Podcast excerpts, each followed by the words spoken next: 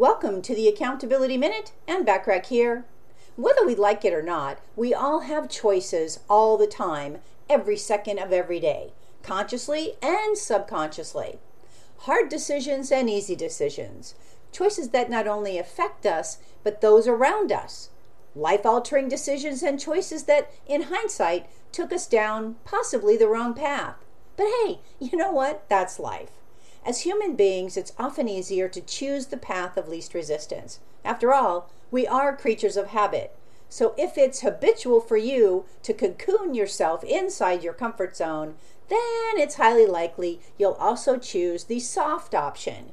But living a life of quiet desperation is a choice, and people who choose to live life in this way have to take on the responsibility for simply making that choice. Now, on the other hand, there are those of us who accept that making choices isn't always easy and isn't always comfortable and want to live a life ripe with new opportunities, new visions, new adventures, and even new challenges.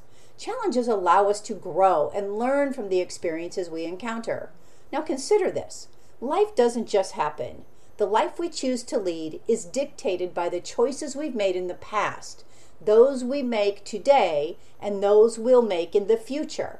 To live an extraordinary life, we need to understand and focus on what we want to achieve and then make choices that will ultimately lead us to the goals we want to attain.